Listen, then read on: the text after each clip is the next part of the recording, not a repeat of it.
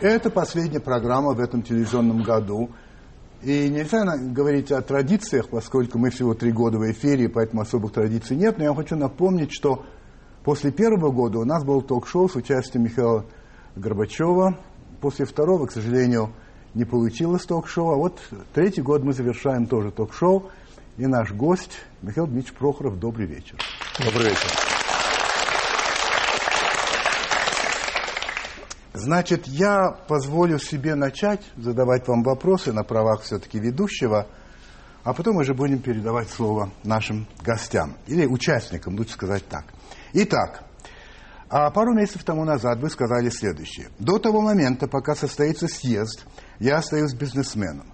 Либо ты занимаешься бизнесом, либо ты занимаешься политикой. И любые вопросы, связанные с политикой, ровно с того дня, когда я перестану быть бизнесменом и стану политиком. Можно ли сказать, что со вчерашнего дня вы перестали быть бизнесменом? Это абсолютно точно. С завтрашнего дня, с понедельника, я ухожу со всех своих бизнес-постов.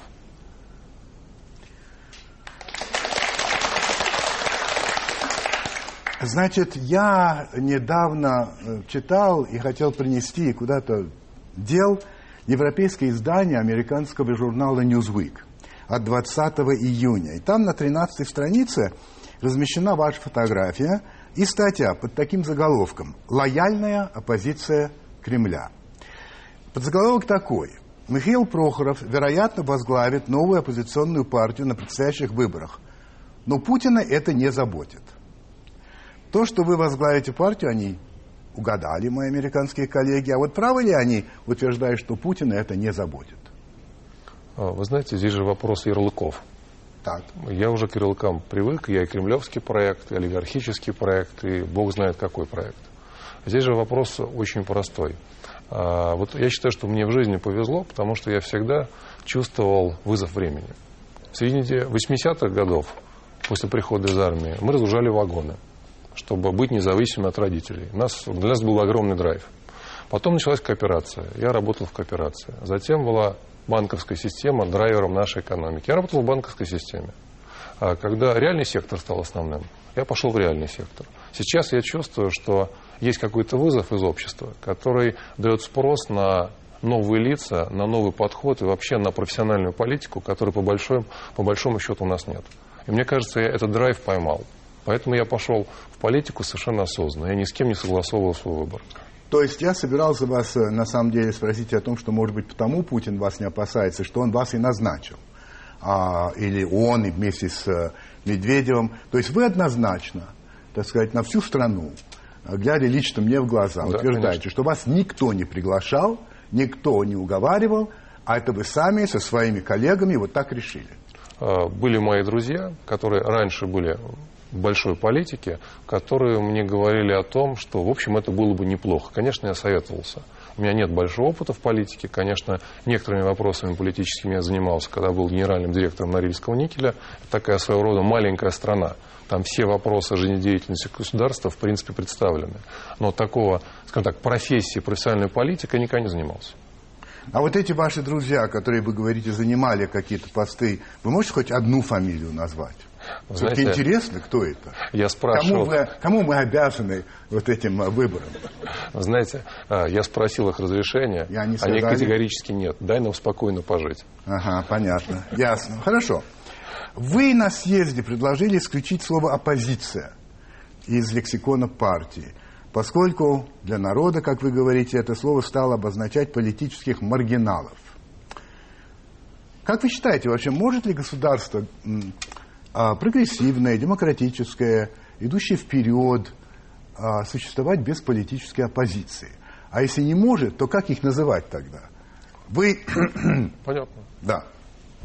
Вот э, если посмотрите на страны нормальной демократии, там одна партия у власти сменяет другую.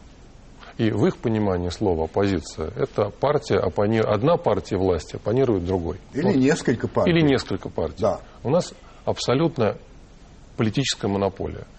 Потому что остальные партии не ставят свою задачу биться за власть. Коммунисты работают на свой старый электорат, э, жириновцы на свой, ну, справедливая Россия на свой, но у них задача в некотором смысле не брать власть в свои руки, если говорить по-простому, а в некотором смысле кормиться от процентов, которые они наберут на выборах. Так. Моя задача другая, мне кормиться не надо. Я состоятельный человек, просто я понимаю о том, что если не будет снова новых идей, свежих подходов, то мы как страна еще дальше будем проигрывать конкуренцию с Ну, вы другими странами. оппозиция? Я не ну, я ваша оппозиция. партия. Ваша партия Наша партия, мы хотим, чтобы мы были как минимум второй партией власти Так. на первом этапе в обозримом будущем. У нас просто другой подход. Но мы не хотим просто занимать какое-то место, 7-10%. Мы ставим своей целью быть второй или первой потом партией власти, которая берет ответственность за страну. Как вы знаете, в Америке по существу две партии. Демократическая и республиканская. Они друг друга называют лояльной оппозицией. Потому что, в принципе, они за одно и то же, но по-разному к этому подходят. Так вы себя называете лояльной оппозицией? Я бы назвал так. э, В российском лексиконе я вторая лояльная партия власти. Потому что, еще раз говорю, оппозиция – это у нас, к сожалению, маргиналы. В хорошем смысле этого слова. Я не хочу следовать, скажем, пути, когда давайте мы все сломаем и опять наш новый мир построим. Это уже у нас в истории было. Значит, в том же Ньюжвике говорится, что если российский миллионер хочет иметь неприятности, или Миллиар- миллиардер, миллиардер, извините. миллиардер, да, обидно извините, ради. Просто для меня эти цифры настолько не- невероятные, что я иногда, я мог бы сказать и просто там, Я, я- неважно. я вам помогу. Правда? Так, идет откровен- откровенный подкуп прямо во время программы. Итак, а, э, они пишут так. Если российский миллиардер хочет иметь неприятности, то ему как раз следует начать помогать оппозиционной партии. И ссылается, например, Ходорковского. Ну, вас вряд ли э, увлекает или привлекает его опыт. И вообще, уж там, по ходу пьесы, как вы относитесь к делу Ходорковского? Вы знаете, как лидер политической партии, а, у меня есть ну, однозначное мнение. А, Нравится нам закон или не нравится, мы обязаны его уважать, потому что любой плохой закон намного лучше, чем отсутствие закона. Поэтому, если приговор вступил в силу, это как бы, что называется, исторический факт. Но в рамках даже этого, пусть несправедливого закона, как многие считают, или за счет того, что было огромное количество процессуальных нарушений в этом законе, во время следствия, во время судебных процедур, в нем есть право на условно-досрочное освобождение. Вот я лично считаю, что никаких оснований отказать Ходорковскому и Лебедеву в условно-досрочном основании вообще нет. И, собственно, я это открыто заявляю. Скажите, это ваша личная позиция или это позиция, которая разделяет возглавляемая ныне вами партия? Ну, вы знаете, э, я здесь высказываю, наверное, больше личную позицию, потому что не со всеми однопартийцами я беседовал. Вы знаете, что буквально на днях э, Центральная избирательная комиссия отказала в регистрации партии Парнас, да, которая возглавляет, среди прочих, э, Немцов, Рыжков, Касьянов. И это при том, что, согласно данным Левада-центр, если бы сегодня, в воскресенье, были бы выборы, эта партия получила бы 9% голосов избирателей. Такое же рас- ну, исследование общественного мнения в отношении правового дела говорит о том, что ваша партия получила бы 1%, при том, что вы стремитесь к 15%.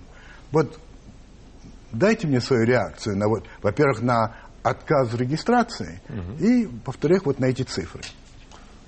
Я вообще считаю, что пора ввести уведомительный порядок регистрации. Если Уведомительный. Уведомительный. Если кто-то хочет делать партию, да пожалуйста. Да. И никаких здесь не должно быть ограничений. А то, что есть цифры, у Единой России 50, у Парнаса 9, у коммунистов 15, меня это нисколько не смущает. Я стартовал только со вчерашнего дня. У нас еще 5 месяцев впереди. Это очень... Да, ну хорошо, хорошо. А, Андрей Исаев, довольно известная фигура в а, славной партии «Единая Россия», заявил, что вашим избранием, далее я его цитирую, прозападные силы, которые хотят вернуть нашу страну в 90-е годы, бросили вызов «Единой России» и по существу народу нашей страны. Что бы вы ответили господину Исаеву? А, Я ему сочувствую, он работает в политической монополии. Любая монополия боится любой конкуренции, а мы монополии не боимся.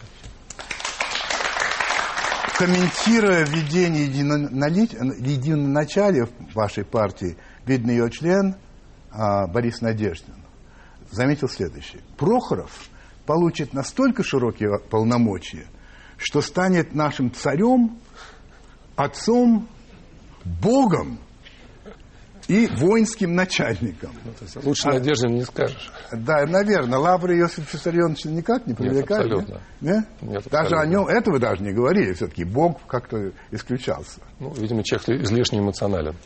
Да. Но если э, честно говорить, то да. действительно у меня ненормальные полномочия для политической партии. Но считайте, что партия вышла из подполья, и нам за пять месяцев нужно совершить серьезный рывок. Для Три этого... коротких вопроса, если да, позволите, конечно. перед тем, как передать слово. А как вы относитесь к нынешней деятельности и положению Русской Православной Церкви? У меня довольно сложное отношение. А, дело в том, что я считаю, что церковь важный институт, но у нас иногда происходят не самые лучшие события. Например, а, когда некоторые, скажем, члены Русской Православной Церкви начинают влезать в мирские дела – говорить нам, что носить, э, что одевать, или начинают заниматься бизнесом. Это ненормально. Поэтому, когда человек уходил в монастырь от мирских забот, он как раз уходил ради этого. Поэтому пусть церковь занимается тем, чем она должна заниматься, духовной жизнью, а мирскими э, делами займемся мы сами. А как бы вы предложили, я понимаю, что вопрос огромный, но лучше так, у вас есть представление о том, как бороться реально, бороться с коррупцией? Ну, конечно.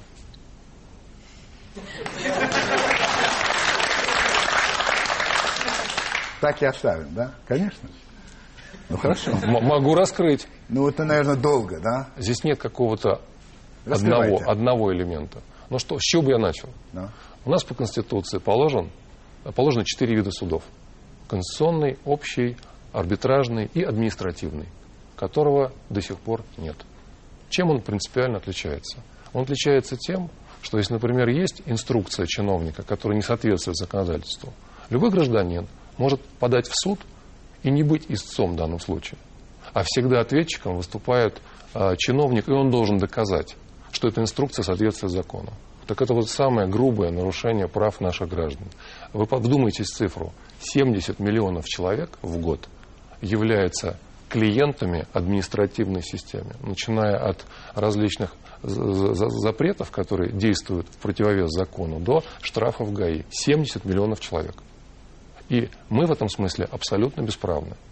И чиновник, выпустивший эту инструкцию, не отвечает даже за выполнение этой инструкции, потому что нет системы дисквалификации, которая, собственно, должна быть в этом административном суде. Вот если с этого начать, то это значительный будет удар по коррупции. Это один шаг. Это первый шаг, который надо сделать. Хорошо.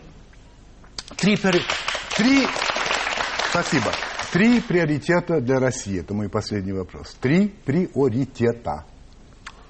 Стать нормальной страной Это с что? нормальной демократией. Демократия, где есть несколько политических партий, которые являются в, моей, в моем термином партией власти. То есть те, которые борются за власть. Первое. А второе, должно быть доминирование рыночной экономики. То есть, иначе говоря, роль государства сейчас в экономике слишком большая. Должно быть больше частного бизнеса. Ну и третье, может быть, самое главное. Мы должны заложить, и, собственно, это моя основная задача, заложить основу уважения к человеку. Потому что сейчас э, для нас, как был человек, щепка, когда рубили лес, так он и остается. И это критически важно, чтобы мы не занимались покраской фасада – а чтобы мы занялись строительством фундамента. А основа фундамента любого государства – это его отношение к человеку. Вот этим мы займемся. Спасибо. Сейчас мы уходим на рекламу. А, и потом, собственно, ток-шоу. Итак, ждите.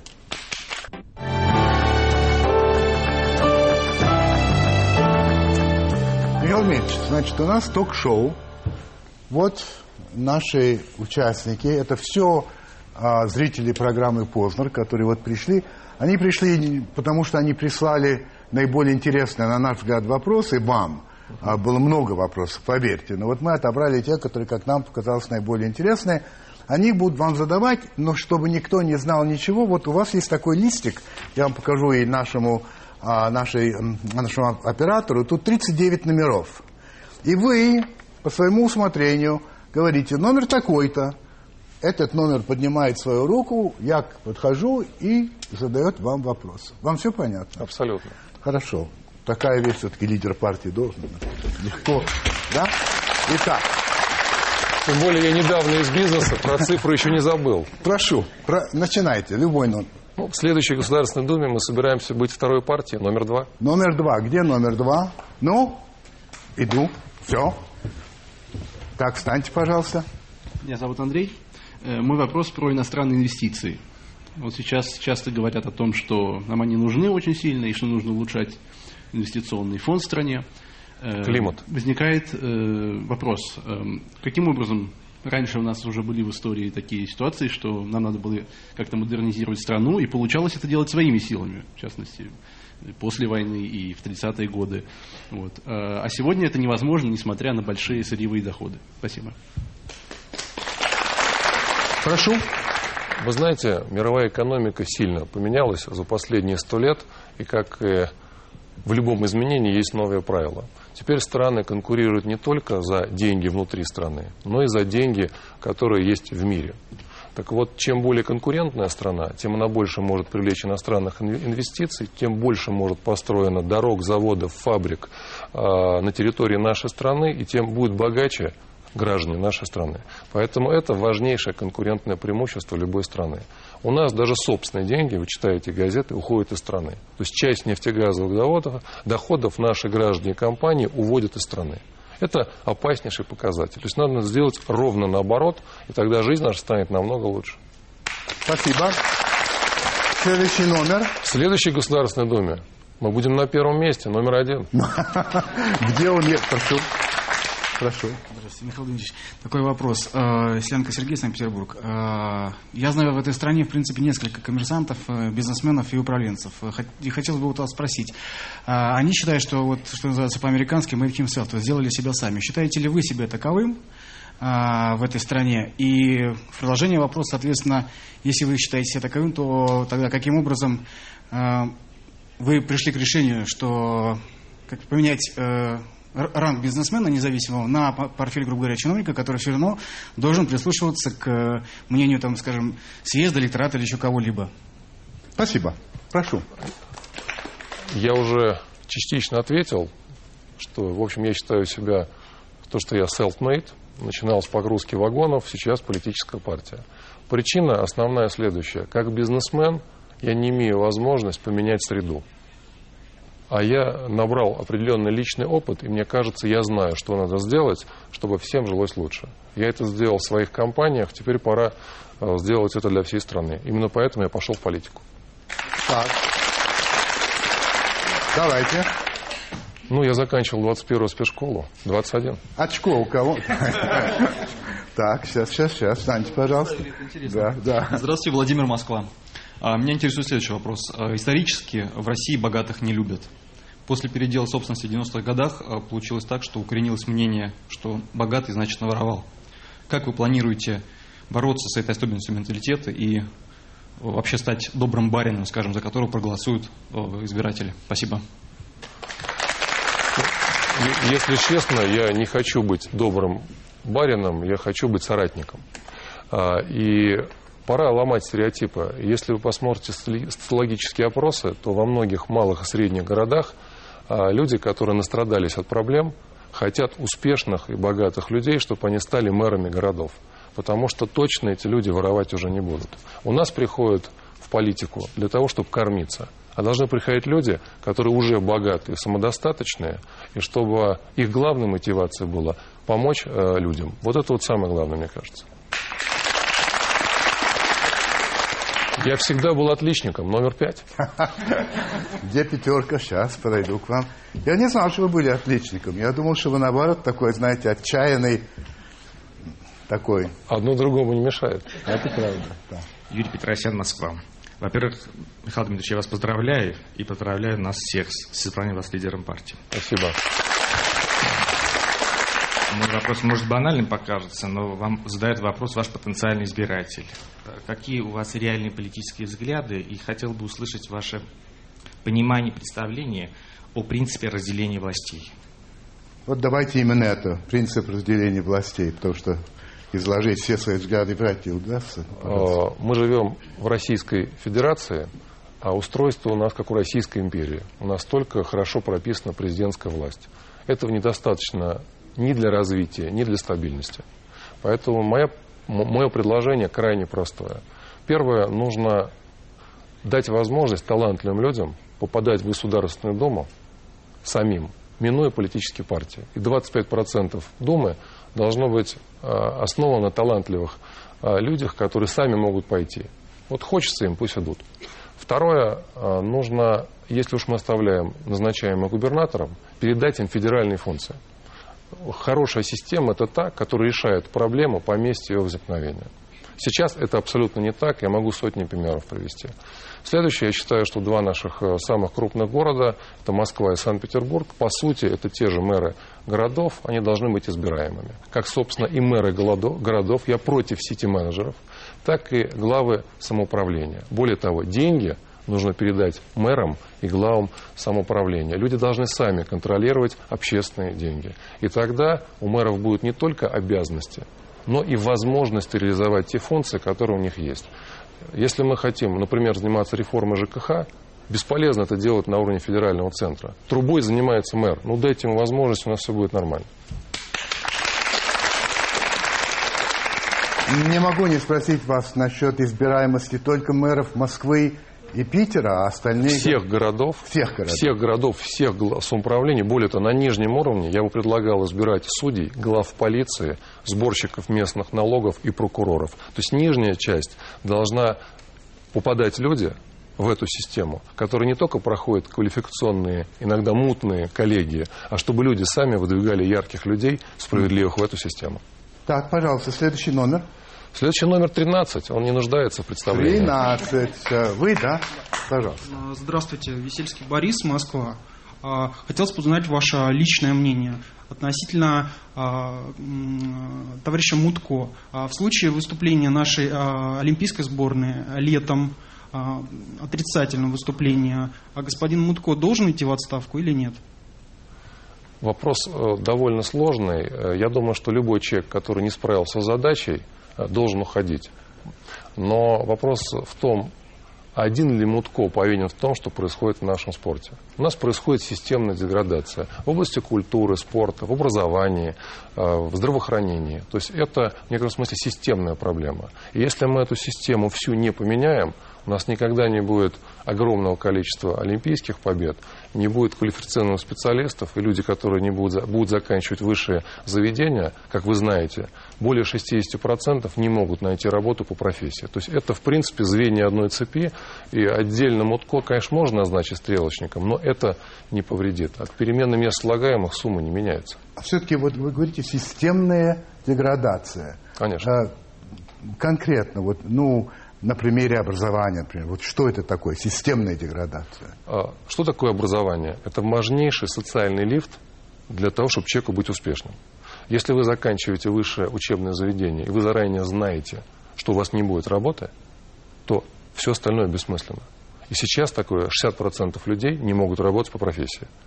А система образования должна как раз как раз стимулировать людей занимать и учиться на те должности, которые востребованы рынком. То есть рынок труда не соответствует главному социальному лифту – образованию. Понятно. Прошу. Номер 39, он 39. последний. Сейчас, сейчас, сейчас, сейчас, сейчас, сейчас. Да, прошу вас. Не-не. А, здравствуйте, меня зовут Марина, и мой вопрос как раз а, по этой же теме, которую мы сейчас подняли. А, по СМИ много говорится о том, что ваш Е-мобиль готов к выпуску, ваша команда готова начать серийное производство.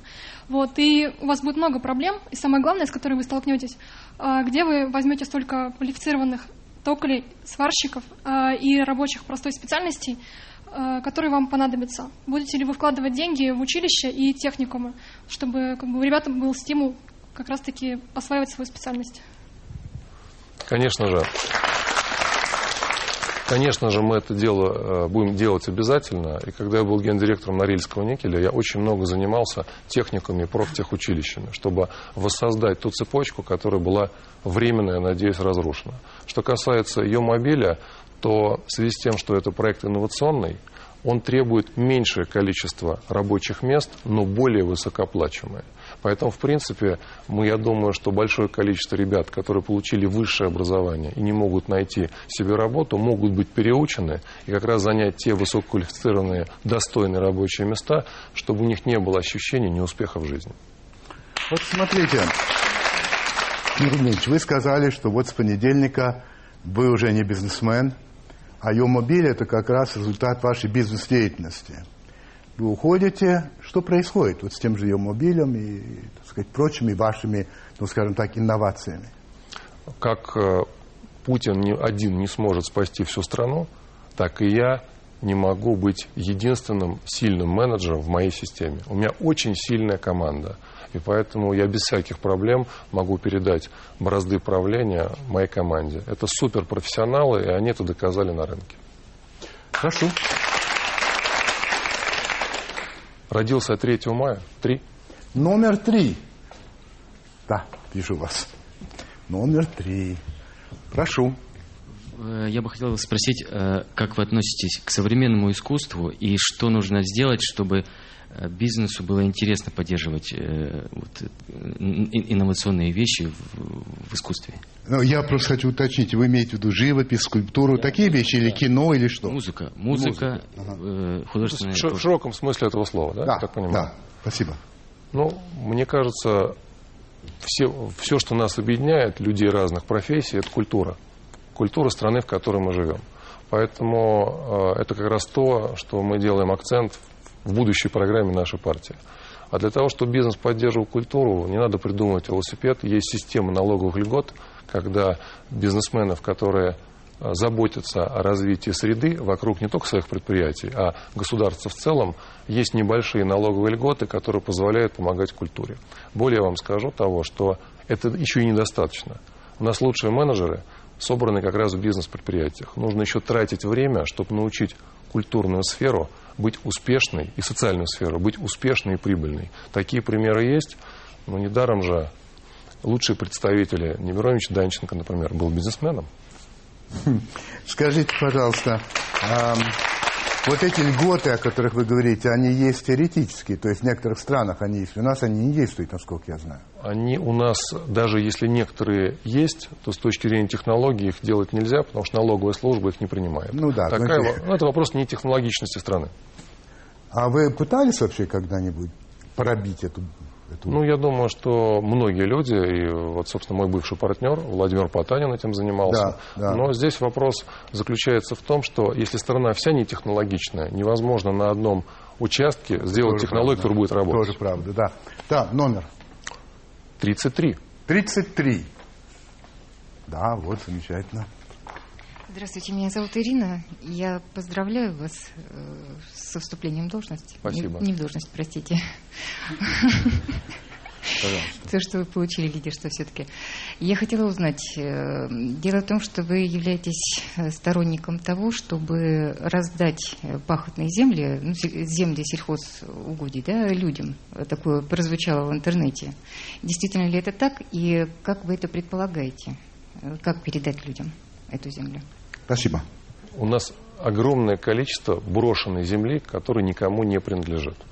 И несмотря на то, что мы уже там лет 150 говорим про земельную реформу, а это основное наше богатство земля, она так еще и не завершена до конца. Нельзя спокойно купить и продать землю. Рынка земли нет.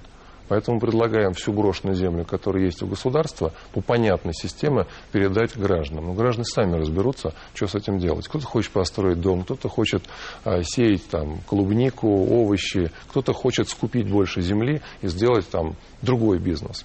А, делать это довольно просто, и вот все страны это делали, сделая кадастр и делая, в общем-то, понятные лоты, которые могли бы быть переданы нашим гражданам. Вопрос это политической воли.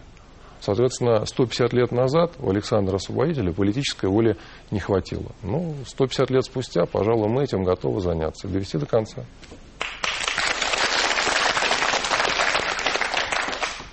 Тридцать семь. 37. 37. Почему 37? Что? вы? На этом рубеже Не легли. Байрон и Рэмбо. Да, пожалуйста. Козлов Илья, Рязань. Э, Михаил Дмитриевич, вот э, что вы можете сказать, что вы оставите после себя в биатлоне, в отечественном, и какие ошибки были сделаны с вашей стороны в прошлом сезоне? Если были такие, то какие именно? Э, самая моя, пожалуй, основная ошибка, что после Олимпиады я пожалел часть людей, от которых нужно было высвобождаться. Формально мы достигли результата вполне приемлемого. И я дал еще им возможность один год проявить себя. Но я уже тогда понимал, что это ошибка, но я к людям отношусь очень трепетно. И в этом смысле я эту ошибку признаю. Сейчас собрана самая сильная команда. И я думаю, что в новом сезоне вы сразу почувствуете разницу. Хм. Номер 10. 10. 10. А, вот, замечательно. Здравствуйте, Олег Ким, Республика Казахстан, Алматы. Уважаемый Михаил Дмитриевич, месяц назад вам уже подобный вопрос задавал господин Венедиктов. Правда, тогда вы красиво ушли от ответа и не сказали ничего по существу. Поэтому позвольте задать его повторно. Э, во всех, без исключения, подчеркну, странах, которые мы всегда приводим в качестве примера, в том числе включая партнеров России по Большой Восьмерке и БРИК, э, применяется горбатая шкала подоходного налога. Его размер для местных богачей составляет от 27,5% в Бразилии и до 45% в Германии. Как вы считаете, полагаете, э, почему глава Федеральной налоговой службы настаивает на сохранении в стране плоской шкалы налогообложения? И не, ли, и не это ли прямое свидетельство сращивания крупного бизнеса с властью? Не за подобные ли законы вас и ваших коллег по цеху до сих пор называют олигархами? Спасибо. И я бы добавил, вы вообще-то сами за какую шкалу? За одну уж. Я сейчас все расскажу. Очень хорошо. Ну, во-первых, я горд тем, что я самый крупный налогоплательщик страны, как физическое лицо. То есть со всех своих сделок я плачу налоги. И вот э, с наиболее крупной, нашумевшей, это 13 миллиардов рублей я перечислил за те сделки, которые я делал. А мне кажется, что есть несправедливость в том, что и богатые, и бедные платят 13%. Но это как посмотреть. Вот смотрите, должна быть система логичная в целом. А когда у нас система с изъянами, где одно звено противоречит другому, если сейчас поднять 13%, то люди будут уходить от налогов. Вот смотрите, что случилось с малым бизнесом. Подняли ставки – вот даже мои менеджеры, у меня два малых предприятия, которые обслуживают мои дома. Первое, что мне написали, давайте перейдем на черные схемы. Вот, собственно, реакция. А, людей сначала нужно приучить, и это довольно длинный период, он, может быть, займет еще 10-15 лет, что налоги нужно платить. Каждый человек, получая зарплату, он себя не чувствует налогоплательщиком. Он не знает, что есть страховые взносы, которые платит его предприятие. Я бы сделал по-другому. Я бы дал возможность человеку получать полную сумму денег, а все остальные налоги платить уже самому чтобы он ощущал себя, что его деньги идут полностью. И тогда он может требовать от государства, собственно, ответной реакции, будучи налогоплательщиком. То есть пока полная культура не сделана, это очень опасно а, менять какую-то вещь, хотя это кажется несправедливым. И здесь я с вами согласен. Скажите, пожалуйста, Долго это, это сколько все-таки? Я понимаю, что... Я думаю, что вопрос ведь заключается в том, у нас есть политическая воля начать менять всю систему. Предположим. Думаю, что лет 7-10, если начнем сейчас. Угу. Хорошо. Номер 25. Как? 25. 25. О, пожалуйста. А, здравствуйте, Михаил Дмитриевич. Э, меня зовут Носикова Мария, студентка, и вопрос у меня политического характера. Как вы относитесь к личности Михаила Сергеевича Горбачева, и считаете ли вы развал Советского Союза ошибкой? Спасибо. У меня двойственная позиция э, по этому вопросу. Э, с одной стороны, Михаил Сергеевич участвовал в похоронах коммунизма, за что ему большое спасибо.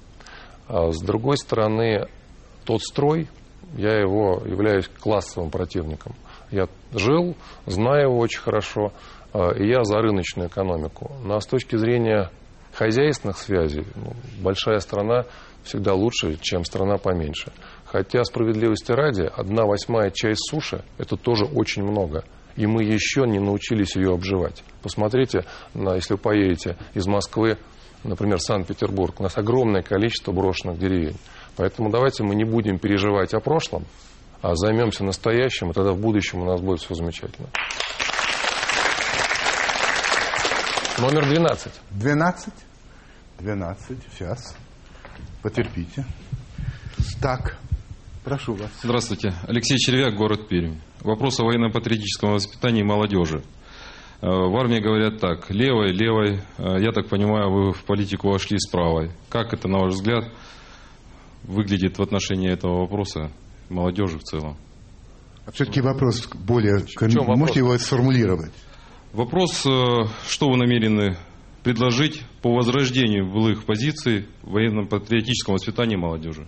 Вот понятно. Понятно. Ну, во-первых, в политику я вошел на двух ногах, а не с одной. Это принципиальная разница. Вот. А с точки зрения, видимо, это отношение к армии, основная вещь.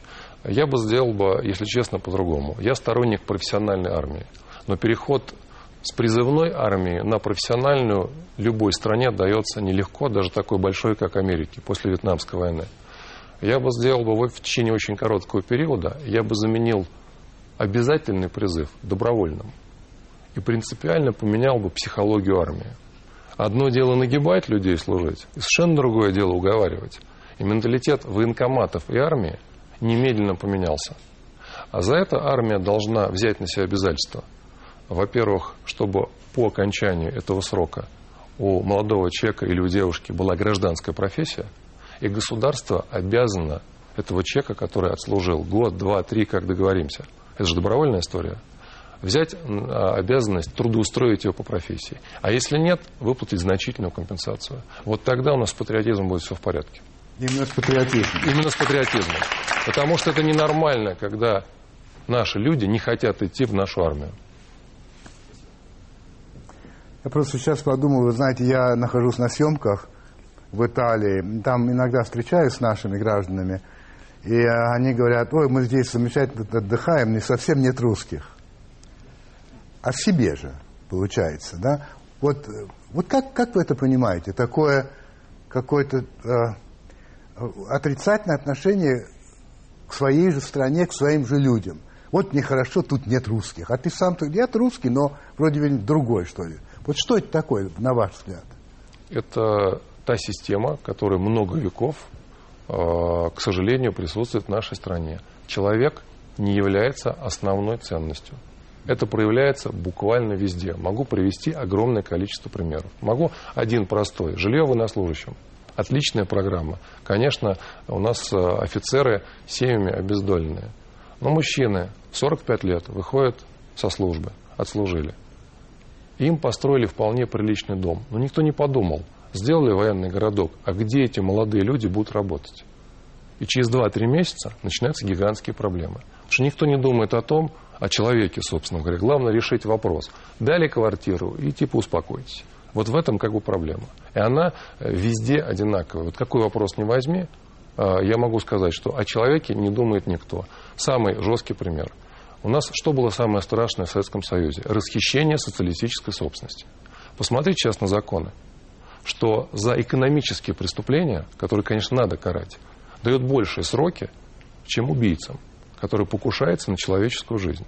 Оставшийся к нам со времен СССР, мы свою собственность ценим дороже на уровне государства, чем человеческую жизнь. Вот вам ответ. Номер 22. 22. Иду. Иду, иду. Так. Добрый вечер. А, хорошее образование не всегда гарантирует удачный старт в карьере. Важны различные характеристики, такие как личные качества, связи, просто удача. Ваша формула успеха в чем состоит? Это трудоголизм или скорее вера в достижимость э, своего успеха? Вы знаете, я не очень верю в удачу. Вот мне на халяву ничего не достается. Вот когда много работаешь и упорно, добиваешься результата, и то, кстати, не всегда – когда не добился результата, не надо опускать руки, потому что свои поражения я люблю не меньше, чем победы. Без поражений дальше побед не будет. А вот, вот скажите, успех, вот составные части. Талант, труд и везение. Образование, вот, наверное, все-таки. А вот по процентам, вот попробуйте это вот сколько чего надо для успеха.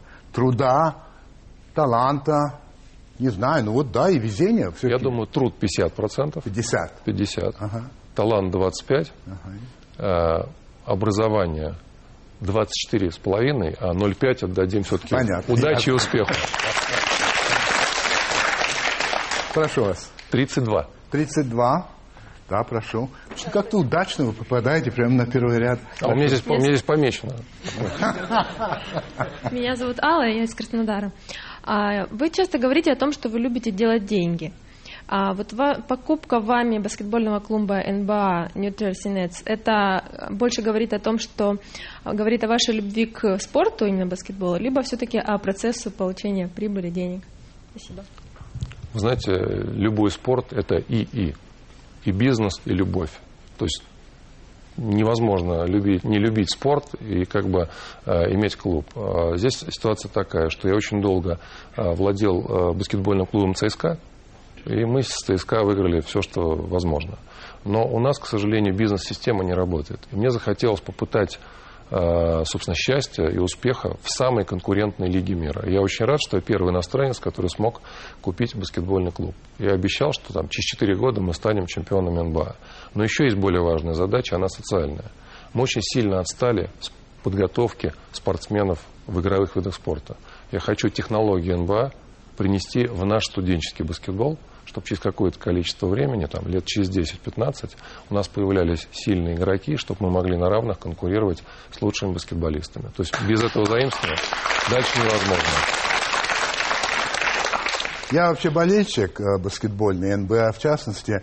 А как, э, на ваш взгляд, все-таки со временем приобретения вами этого клуба, он как-то так пошел получше? Потому что он был совсем плох ну, уже в два раза больше выиграли, чем в самом плохом сезоне. Ну, это правда, это уже хорошо. Уже хорошо, конечно. Да, да, да.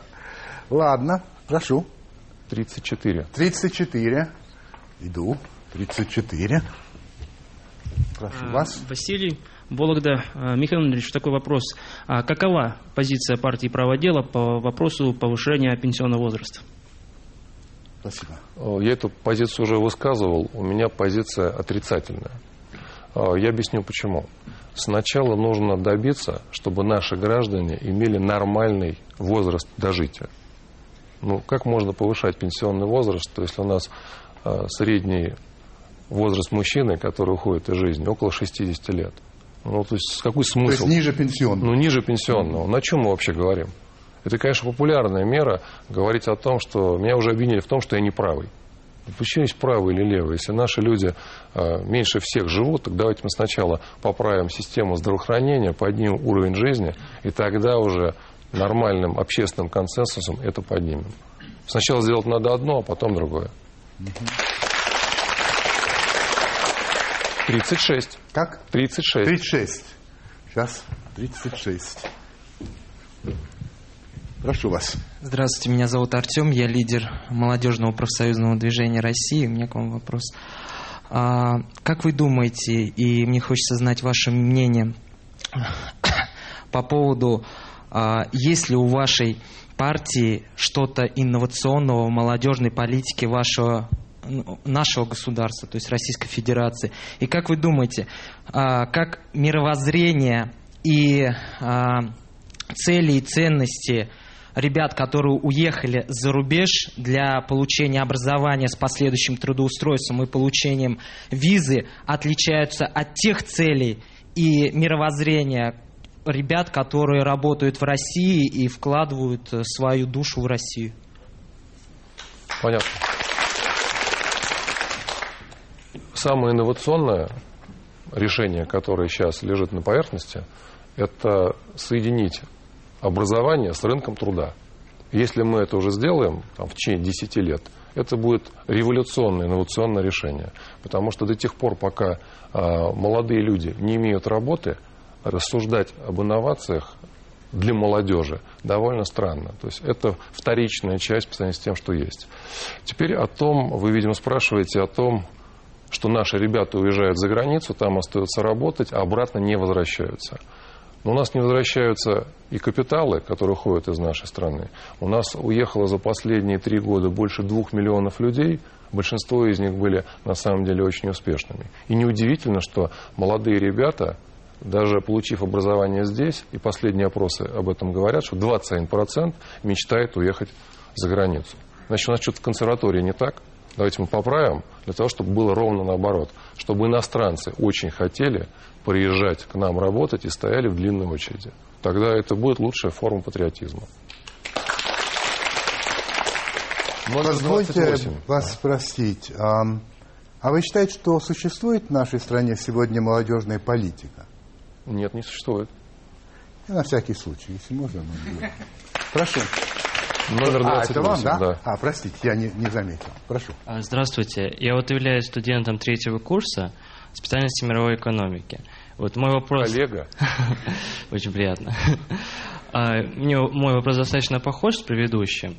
Вот. а Сейчас вот э, для нас, студентов, явля... главным критерием успеха является, собственно, поступление в иностранный вуз и вот тоже иммиграция. То есть, ну, там, э, устройство на работу дальнейшее и так далее. Вот. Тем, тем не менее, вот мы являемся, ну, мы родились здесь, в России, мы очень любим свою родину и готовы здесь, вот, собственно, работать на благо своей страны. Вот. Но хотим уехать за границу. Вот, ну, я имею в виду, это такая тенденция, она даже подвергается, ну, подтверждается статистически. Вот, что бы предложили вот э, мне или вот э, студентам, которым тоже, вот, например, осталось учиться 2-3 года, э, чтобы они вот ре- реализовывали себя здесь, в России? Мне кажется, человек уже взрослый, когда он оканчивает школу. Чего здесь не хватает? Не хватает информации. А какие профессии дефицитны на рынке труда? Когда вы идете в экономисты или там, в инженеры, или неважно, любая профессия, вы должны знать, как будет выглядеть рынок труда через 5-6 лет. Это должно быть известно, можно было зайти э, в интернет и прочитать. Вот этого у нас сейчас нет, потому что страна живет от выборов до выборов, а должен быть прогноз на 15-20 лет. Потому что реально новые отрасли, инновационные или традиционные, невозможно поднять за 5 лет. Это долгосрочный план. И там должно быть написано, будет требоваться такое количество профессий. И они будут приблизительно оплачиваться вот так. И у вас после окончания 11 класса должен быть выбор. Вы хотите иметь престижный вуз с престижной профессией, но вы будете знать, что вы будете безработным, например. Это нормально, это ваш выбор. Или вы пойдете туда, где вам будет гарантирована работа. То есть нельзя у человека забирать выбор. Это по- очень просто. Номер 9. Какой? 9. 9. Вот вы 9. Не-не-не. А, Здравствуйте, меня зовут Александр, а, Санкт-Петербург. Как раз таки у меня вопрос в тему а, насчет образования. Вы уже обмолвились, что более ш- 60% а, учащихся, которые заканчивают институты, выби- э, работают не по специальности. То Или есть- вообще не работают. или вообще не работают. А, то есть в нашей стране дисбаланс спроса на квалифицированную рабочую силу и предложения программ обучения в институтах. Вот вы, как влиятельный человек, как вы можете повлиять на обучающие программы в институтах? Скажем так, может быть, стоит популяризировать те или иные профессии, потому что я считаю, что человек а, должен идти учиться а, не на того, кому ему хочется, кем ему хочется быть, а прежде всего, как вы и сказали, чтобы он был уверен, что он будет, что у него будет доход после того, как он закончит учебу. Давайте вот по существу. А, Сейчас э, выпускники получают 70% образования высшее и 30% среднеспециальное или среднее. Рынок труда требует 20% высшего образования и 80% среднеспециального. Можно за 10 лет поднять, например, 35 на 65. Но вот той пропорции, как сейчас, не будет никогда. Отсюда вывод. Либо мы готовим собственно, наших людей для того, чтобы они работали у нас в стране, и мы создаем престижные профессии, ну, например, программист не обязательно должен быть с высшим образованием. Есть огромное количество работы, которая делается с достойным среднеспециальным образованием. А, И, или тогда молодежь будет уезжать. Вот, собственно, это наш выбор. Мы должны одно привести к другому. А, вот э, я боюсь, что время у нас уже практически заканчивается. Так кто не попал, извините, но тут уж как получалось, так получалось. Беру вину на себя. Да. А, вопрос. А, вы как-то сказали, что если ваша партия неуспешно будет э, в декабре, то вы уйдете с поста лидера. Это так? Вы знаете, меня мои уже соратники поправили. Я рассуждал тогда как бизнесмен, но Да. не как политик. Да. Они сказали так, что это съезд будет решать, уйдешь ли ты или нет. Поэтому здесь... А вы с этим согласились? Я с этим согласился. Теперь а, я хотел бы ко всем вам обратиться, но очень серьезно, вот а, со следующим вопросом. И прошу на- ответить на него честно, а, насколько можете. Значит, а, если бы через неделю, в воскресенье, состоялись бы президентские выборы а, или даже думские выборы, кто из вас а, проголосовал бы, ну, после сегодняшней встречи, а, за а, Прохорова и за его партию? Так, спасибо. А кто бы не? Ну вот видите, примерно у вас... э, вам еще надо кое-кого убеждать. Я только Вот. начал. Всего второй день. Пожалуйста. А, я, я благодарю а, вас всех за участие в программе. Михаил Проф, э, Дмитриевич, я вас тоже очень благодарю, что вы пришли, нашли время. Вообще у нас некоторый эксклюзив получился благодаря вам. Удачи вам. Спасибо. Удачи. Ну и теперь реклама. Реклама, и потом я вернусь с маленьким таким а, округлением.